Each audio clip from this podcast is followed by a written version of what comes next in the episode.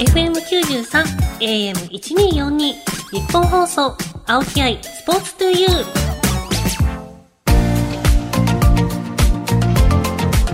こんばんは青木愛です。K ダッシュセカンドプレゼンツ青木愛スポーツトゥユー。これからもっと注目してほしい輝くスポーツはたくさんあります。この番組はそんなスポーツに打ち込むアスリート関係者をお招きしていくスポーツトーク番組です。その競技の魅力やこれからの発展に向けてお話をしながら、スポーツの持つ無限の魅力を言う、ラジオの前のあなたにお届けしていきます。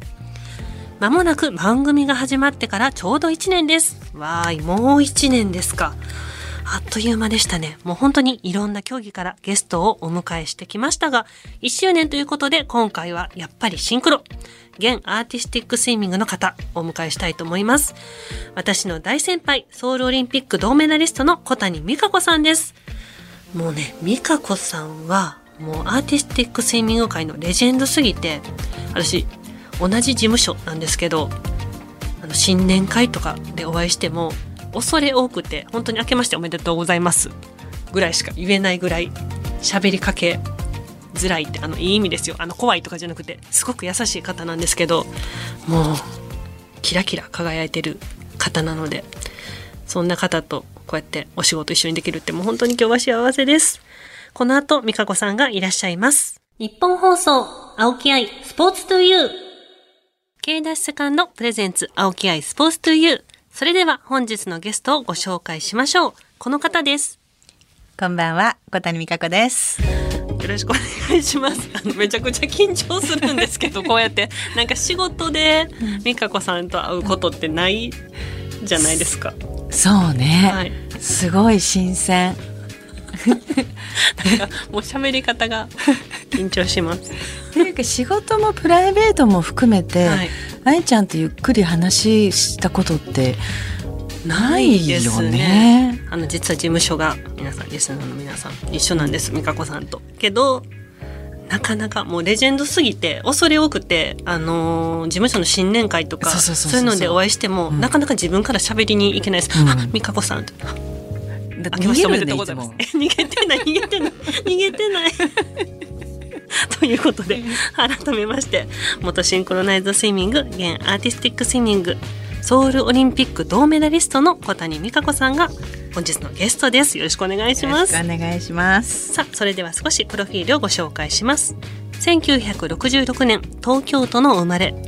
1988年のソウルオリンピックで初の女性騎手を務め、ソロ、デュエット2種目で銅メダルを獲得。引退後はオリンピック教育関連の養殖を数多くご担当され、国際的に活動されています。そして先月開催された世界マスターズ水泳選手権で30年ぶりに現役に復帰。ソロ、デュエット、チームで出場されると全ての種目で金メダルを獲得されました。ちなみにこの世界マスターズ水泳選手権には私青木も出場しました。そして金メダル。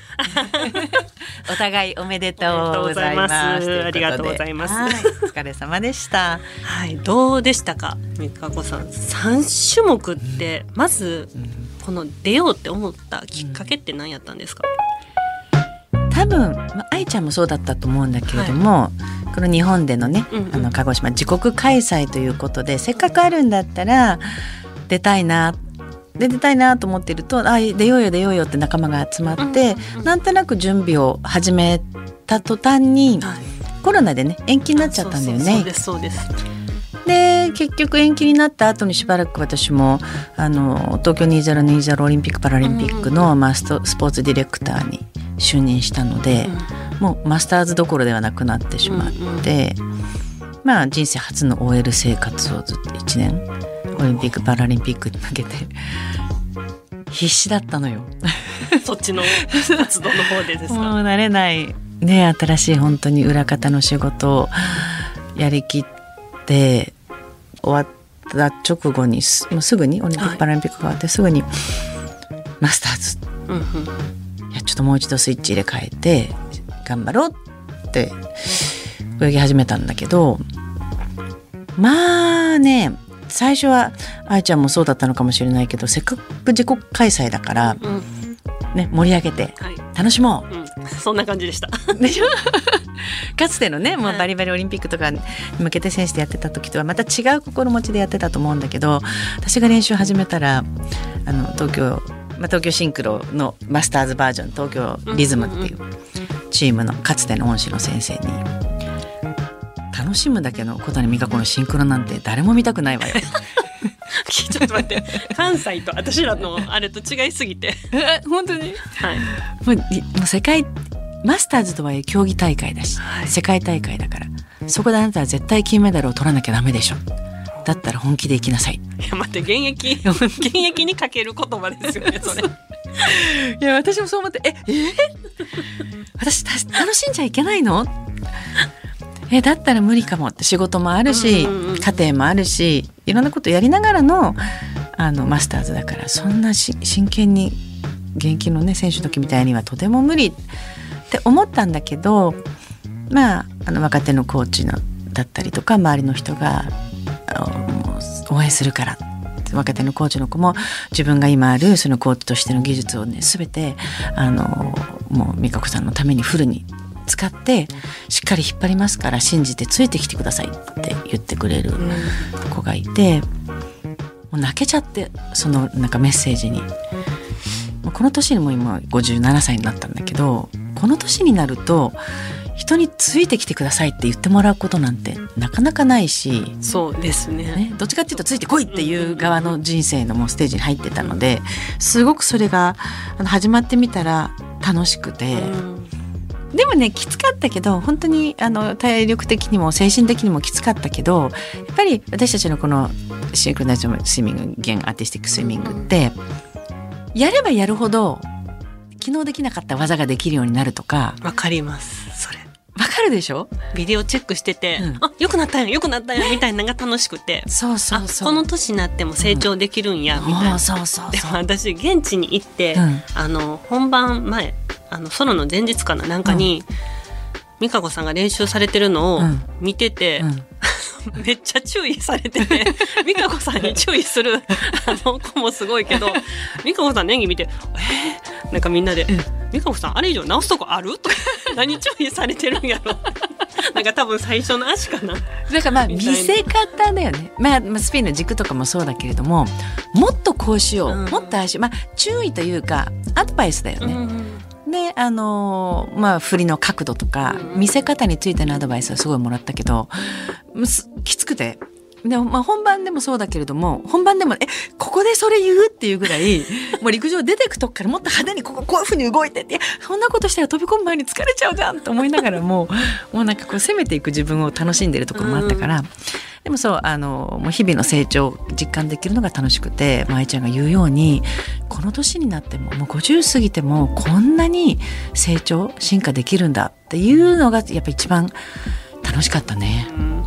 ちょっとあの世界マスターズの説明を飛ばしちゃったんでちょっと説明だけしていいですか？あのこの世界マスターズ水泳選手権はおよそ100の国と地域から1万人ほどが出場する。2年に一度25歳以上の年代別で競う国際大会です今年は福岡市熊本市鹿児島市の3都市で8月2日から11日まで10日間開催されました。ということです。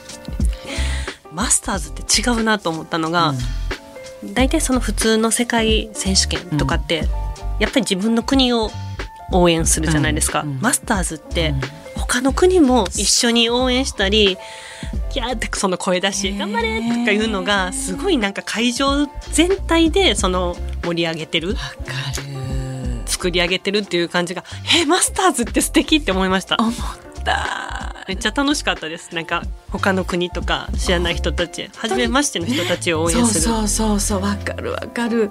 それおここ頑張ったところで拍手しなきゃじゃなくて、本当にそれこそね80代の,、あのソリストの人が頑張って足をピッて上げるとみんな「おーい!でも自然と出る感じ」そう。がもうめっちゃ楽しかったです。ねあの雰囲気はね現役時代に味わったことのない楽しさでした。中国の選手も来てたしね、北京オリンピック代表のあんなにね日本と戦ったあの何激戦を繰り広げた日本のライバルの、うんうん、なんか怖いイメージの、ね、双子のデュエット選手があんなになんか柔らかい雰囲気になってしかもね北京の時のナショナル監督だった井村先生がねプールサイトで競技役にしてくださってる目の前を。私たち会ってないんですよ。そうなんだ。会う前に先生帰られたので私たちはい入れ違いで。北京の時に見ていた井村先生でもなく北京の時に見ていた「ブンブンテイテイ」中国の双子のデュエットペアとは思えないぐらいのなんか柔らかい雰囲気で笑顔で記念撮影とかしてる感じがなんかすごく良かったし。ブンブンテイテイ会いたかったです。ジュニア一緒やったんですよ。ジュニアの時代から。多分年一緒ぐらいで一緒か一個下かぐらいで。あ本当。ジュニア時代の双子ちゃんも知ってます。あそうなんでもやっぱりジュニア時代からやっぱり代表入るとすごいもう、うん、ジュニアの時の面影はないぐらいキリッとしてましたね。だってね、うん、彼女たちにとっては地元での、うん、中国北京でのオリンピックでもう絶対もうメダルは取って帰らな必ずっていうプレッシャーがあった中で厳しい戦いになっちゃったじゃない、まあ、その後の彼女たちのその、まあ、チームではねメダル取ったけれども、うんうん、日本とねチームとデュエットで一つ一つ一つずつ分け合う形になって、うん、あの期待を背負ってた双子のデュエットにとっては本当に厳しい厳しいオリンピックだっただろうなと思うとその後どんな人生を歩んでるのかなってすごくなんかこう案じてるところがあってその2人がね映像楽しんでる様子をマスターズで見れたのはすっごく私嬉しかったし、うん日本の選手でもねやっぱり日本の大型化していく中でやっぱり身長が足りなくって、うん、選手生命をこう閉ざされたというか、まあ、あの諦めなければならなかった子たちがまたチーム組んで楽しみのために競技してる姿を見れたっていうのも本当にいろんなドラマがあったじゃない？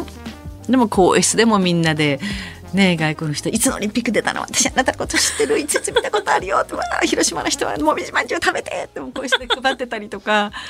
ああいう交流はかつてはなかったもんね、うん、あの和気あいあいとした感じ。本当にいいなと思いました。日本放送青木愛スポーツトゥユー K ダッシュセカンドプレゼンツ青木愛スポーツトゥユーパーソナリティの青木愛ですゲストにアーティスティックスイミングソウルオリンピック銅メダリストの小谷美香子さんをお迎えしてお送りしています。さあ、ここからはこのコーナー、愛のあるボックストーク。ということで、あの、この年季の入った 箱からお題を、はい、お題を引いていただいて、その題に沿って、はい、お話をしていただきたいなと思います。はい、じゃあ引きますね。はい。パラパラパラパラ。ピッ。はい。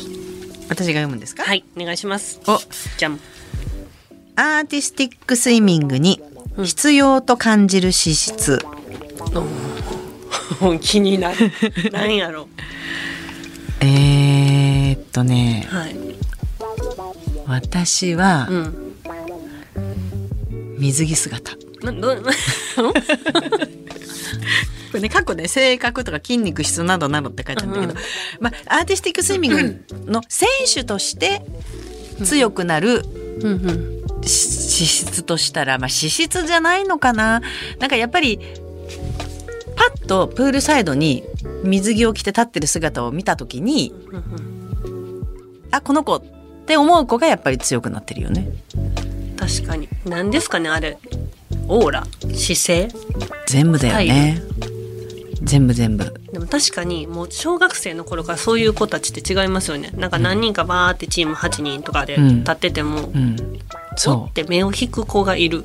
いる、うん、ねだからエース界もなんかこうユースエリートみたいな感じで、うん、あのそういうまあ鼻のある子だったりとか、うん、身長が伸びそうな子だったりとかね。え愛ちゃんってユースエリートユースエリート私たちの時なかったですまだ。まだなかったの？多分ワンとかぐらいやと思います。ああじゃあダイバーとか。バンビテストみたいなうんうんですよねうん。うんうんいろんなねそういう施設の、うん、まあ身長が伸びるかどうかだったりとか、うんうんうん、体が柔らかいかどうかだったり筋肉が柔らかいかどうか、うん、膝がすごくまっすぐ入るかっていろんなテストはするけれどもでもそれもそれらが全て備わった上でパッと立った時にやっぱり目がいく子っていうのはね上手になってるな上手っていうか強くなってるなっていう。あれ何なんですかね？ね。なんか結構 これを言っていいのか分かんないですけどワンもどっちかって言ったら性格ポワーっとしてたから昔、立った時ポワーっとしてるけどやっぱスタイルいいし、うん。和引くみたいな、うん。だからなんやろ。足のね。足も綺麗やし。日本人でこんなまっすぐで綺麗な足してる人がいるのかって私もびっくりしたし。それこそねあの新人の比嘉萌選手とかも。可愛い私ジュニアオリンピック娘が選手やってた時があって、ジュニアオリンピック娘の応援で引率で行った時に、なんか娘よりも「えこの子何者?」っていうぐらい、うんうんその比嘉萌選手がソロで出てたのを見てうわー楽しみなすっごい可愛い存在感のある子がいるなと思ってたら、うんトントントントントンと強くなってね今やも高校1年生だってもう中3で入ってるんですもんねナショナルチームにね。うん。だって私ちょっと離れてたのでシンクロ、うん。全然知らなくて選手でも比嘉萌ちゃんの名前を聞いてその調べた時にその昔の写真とか出てくるじゃないですか、うん。小学校6年のソロとか、うんうん。6年生でその何やろ。パッて写真を捉えた時に大体小学生ってしんどそうな顔してるじゃないですか。なんか作り笑いしてね。作り笑いのなんかもう溺れそうみたいな。そんなパッてポーズうん写真捉えて決まるっていう演技の途中で、いやー持ってる子は持ってますねやっぱり。持ってますね。なるほど。わかりますそれ。はい。じゃあもう一枚いきます。もう一枚？はい。はい。で次。姿ねこのあこういう真面目なお題が出てくるのね。マジ、うん、私なんかこうさ初恋は？とかさ。あ。そんな可愛いのあんまないですね。そういうのも。あ はい。はい。じゃじゃーん。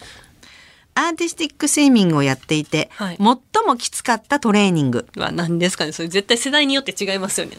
いや息止めだよね。いやもうもうほんまにしんどいです。息止め。無理無理無理。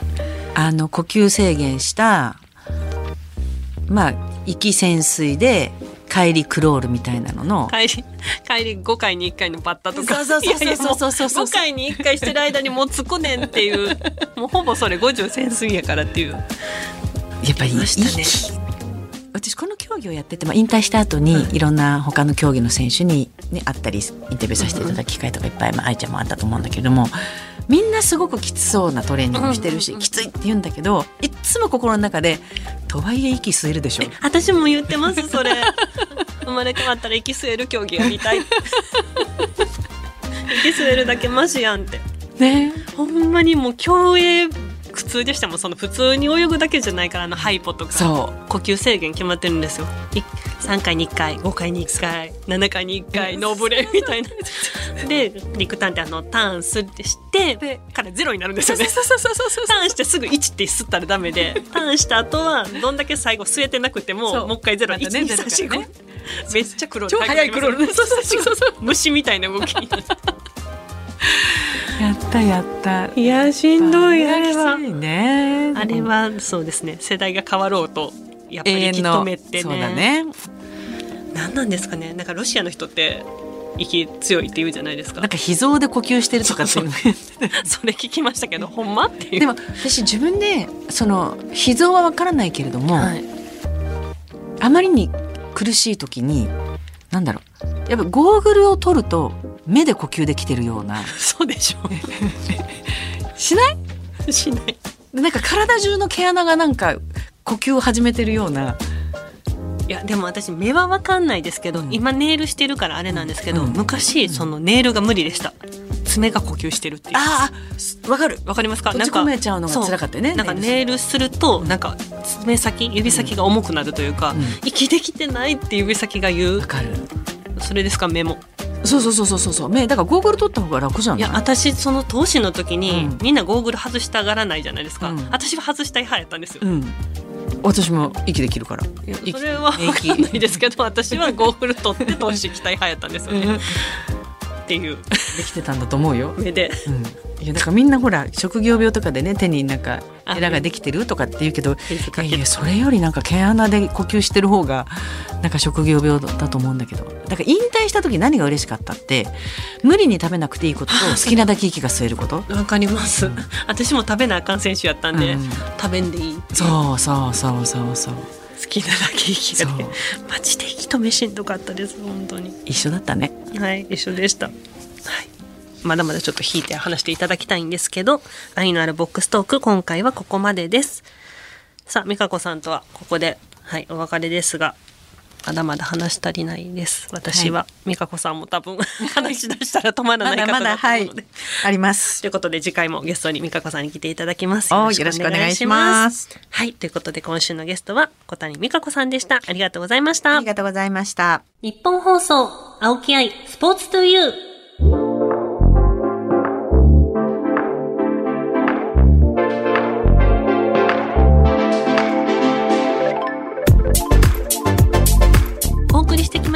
ました、K ダッシュセカンドプレゼンツ、青木愛スポーツトゥユー。まもなくお別れです。いやもう、美香子さんとアーティスティックスイミングの話をしだしたら止まらないですね。本当にもっと聞きたいことたくさんありましたので、はい、次回ゲスト、また美香子さんなので、たくさんお話を伺っていきたいと思います。そして番組ではあなたからの質問、メッセージもお待ちしています。番組メールアドレスは aispo.1242.com aispo.1242.com です。また、パソコン、スマートフォンアプリ、ラジコのタイムフリー機能を使って、この番組をもう一度聞くことができます。ぜひ、チェックしてください。さらに、タイムフリーが終わった後は、番組ホームページから、ポッドキャストで聞けます。ぜひ、ホームページにアクセスして聞いてくださいね。